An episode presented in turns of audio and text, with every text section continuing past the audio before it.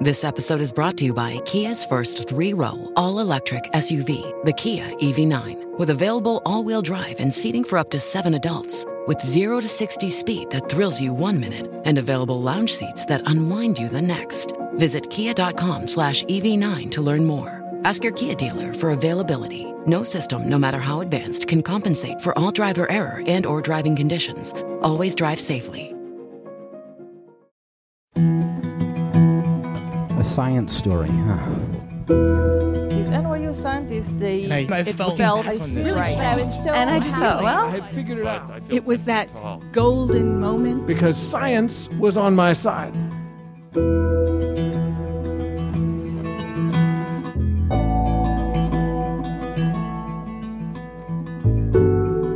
Hey everyone, I'm Ben Lilly, and welcome to the Story Collider, where we bring you true personal stories about science. This week's story is from Dan Daneshvar. It was recorded in March twenty sixteen at A S two twenty in Providence, Rhode Island, as part of Brain Week Rhode Island.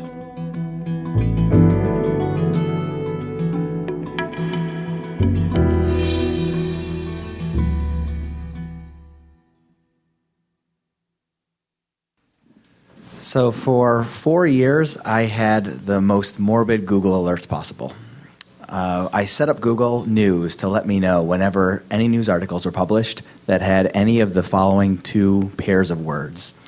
Uh, the pairs were things like football died, uh, concussion died, uh, rugby died, soccer died, baseball died. You get the idea. Before you go thinking that I have this really morbid, sick uh, curiosity about athletic deaths, I should let you know this was my job. Um, it was my job to figure out whenever an athlete died in this country uh, so that I could look up their next of kin or loved one's contact info and give them a call out of the blue to ask them whether they're interested in donating their loved one's brain to science. I should back up. I got my PhD studying the long-term effects of concussions in athletes.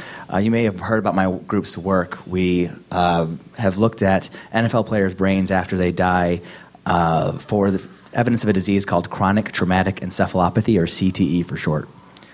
C T E was first uh, discovered in the nineteen twenties, but between the nineteen twenties and when I started doing this work, there were only forty-four cases of C T E in the world. So that's pretty hard to get an idea of what the disease looks like, how to potentially prevent it, what their treatments are available, and what cures with that few people. So that gets me back to that, that death list that I had, the uh, the death um, uh, alerts. I had to basically get more people to donate their brain to science uh, who'd had a history of brain trauma. So you see, C T E is a really awful disease. It can cause uh, problems with depression. It can cause behavioral changes, emotional ability, which is where you just kind of fly off the handle really quickly, short fuse. And if it gets bad enough, you can end up uh, with dementia, passing away. So uh, the uh, the list started insidiously enough. It was uh, just a uh, a way that when I first, when we first started out, our lab basically just got uh, brain donations from people we knew, uh, families, of fr- uh, friends. One of our co-directors was a former professional wrestler. He had N F L contacts, and so that was how we, we got the bulk of our cases. And the rudimentary start of my list was something uh, that, that kind of started by accident. It was I wanted to get a better idea of if anyone was passing out away, if anyone else might be available and interested in brain donation. You see, it was a great feeling whenever anyone donated their brain because their families were usually so excited, so happy for something good to come out of a tragedy. So that's how it started. I uh, started basically learning about people passing away, passing them off to my the co-director, my boss, Chris, and Chris would call up the loved ones and, and see whether or not they were interested in donating their brain. I became better at the, my ninja online skills, finding out whether or not, uh, uh, what the contact info for the people were that he didn't know that well. Um, then we soon branched into people that we didn't know at all. And then came the day where Chris asked me to make a call because he wasn't available. He was hopping on a flight. I remember that call vividly because it was a thirty-four-year-old gentleman who passed away. I didn't know at that time what, what had caused it, but it was a drug overdose. And I, uh, you know, had gotten a uh, his dad's cell phone number uh, by calling up his dad's office. I, I did this kind of stuff to be able to get contact info because, unfortunately, we didn't have a whole lot of time to spare before the tissue was no longer viable for donation. So um, I got the dad's cell phone number Uh, from his office uh, after explaining why I needed it. And I picked up the phone. I was entirely uncomfortable. And I called and said, "Hi, I'm incredibly sorry for your loss. Uh, from everything I've read, your son was a wonderful man, and it's a tragedy that he's died so young. I w- was wondering, I'm calling from Boston University, and I'm wondering if you're interested in brain donation." Dad declined politely. And I hung up, and that was it. I hated that call. I uh, I hated every call since. Uh, I never really got comfortable with the idea of what I was doing. I couldn't imagine the person on the other end of the phone. Um, someone just passed away and getting a call from some stranger asking for their loved one's brain. I remember uh, the first uh, call that I made that le- led to a donation. It was a twenty-two-year-old, sorry, twenty-one-year-old uh, young man who uh, passed away. He was a uh, student at University of Pennsylvania. Um, he was at, studying actually at Wharton, and he was also the co-captain of his football team. By all accounts, he was happy. Um, had a bit of a tiff with his girlfriend. Uh, was a little stressed about fi- about final exams, but I mean, just regular college stuff. Nothing particularly concerning. And for some reason that nobody knows, he uh, went into his dorm room and hung himself. I found out about this the next day uh, through my, my death alerts, and I found his mom's number and gave her a call. She was a reverend and was interested in, in helping any way she could, and that was that was one of the first ca- that was the first case that I, I got.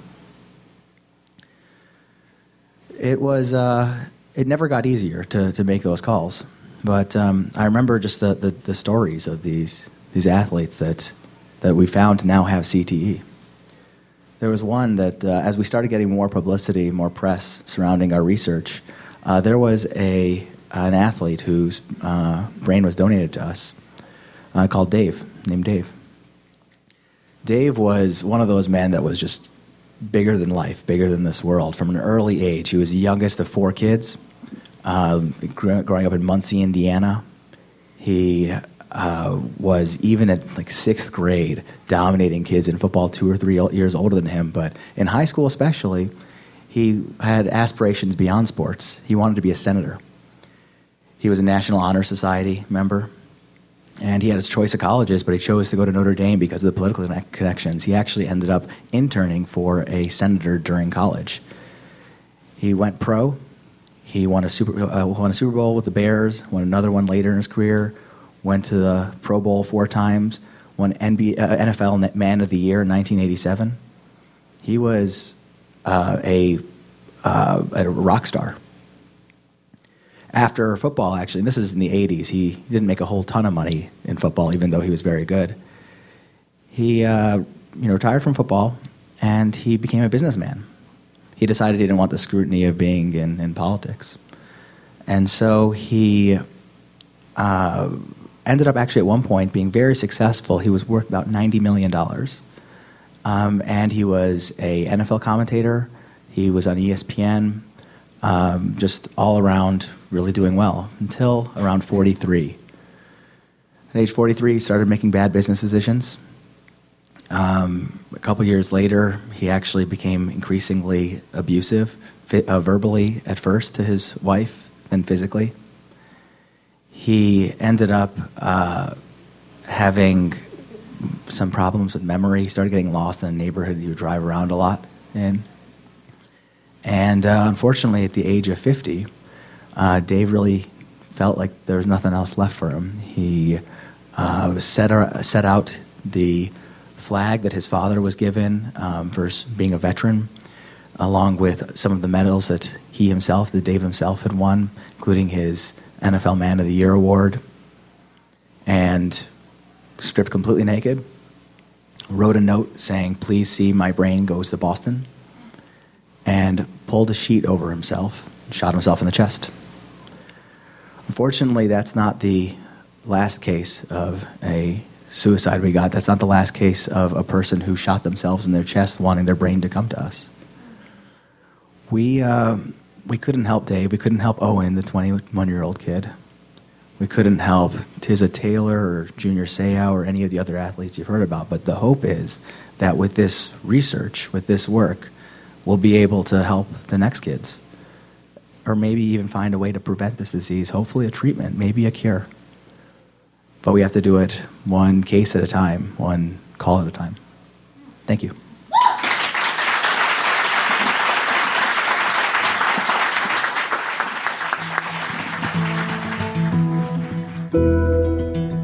That was Dan Daneshvar. Dan joined the C T E Center at Boston University School of Medicine in January two thousand nine, where he studies the effects of repetitive head impacts in athletes, including chronic traumatic encephalopathy. He also founded Team Up Against Concussions, an educational program that has educated over twenty-five thousand middle and high school students about concussions. The Story Collider is produced by me, Brian Wecht, Aaron Barker, Ari Daniel, Christine Gentry, Skylar Bear, and Liz Neely. The podcast is produced by Rose Eveleth.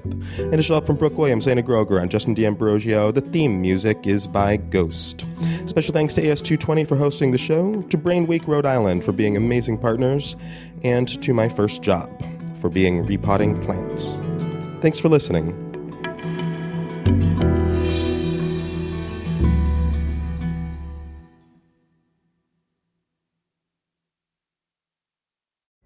Pulling up to Mickey D's just for drinks? Oh yeah, that's me. Nothing extra, just perfection and a straw. Coming in hot for the coldest cups on the block. Because there are drinks. Then there are drinks from McDonald's. Mix things up with any size lemonade or sweet tea for one forty-nine. Perfect with our classic fries. Price and participation may vary. Cannot be combined with any other offer. Ba-da-ba-ba-ba.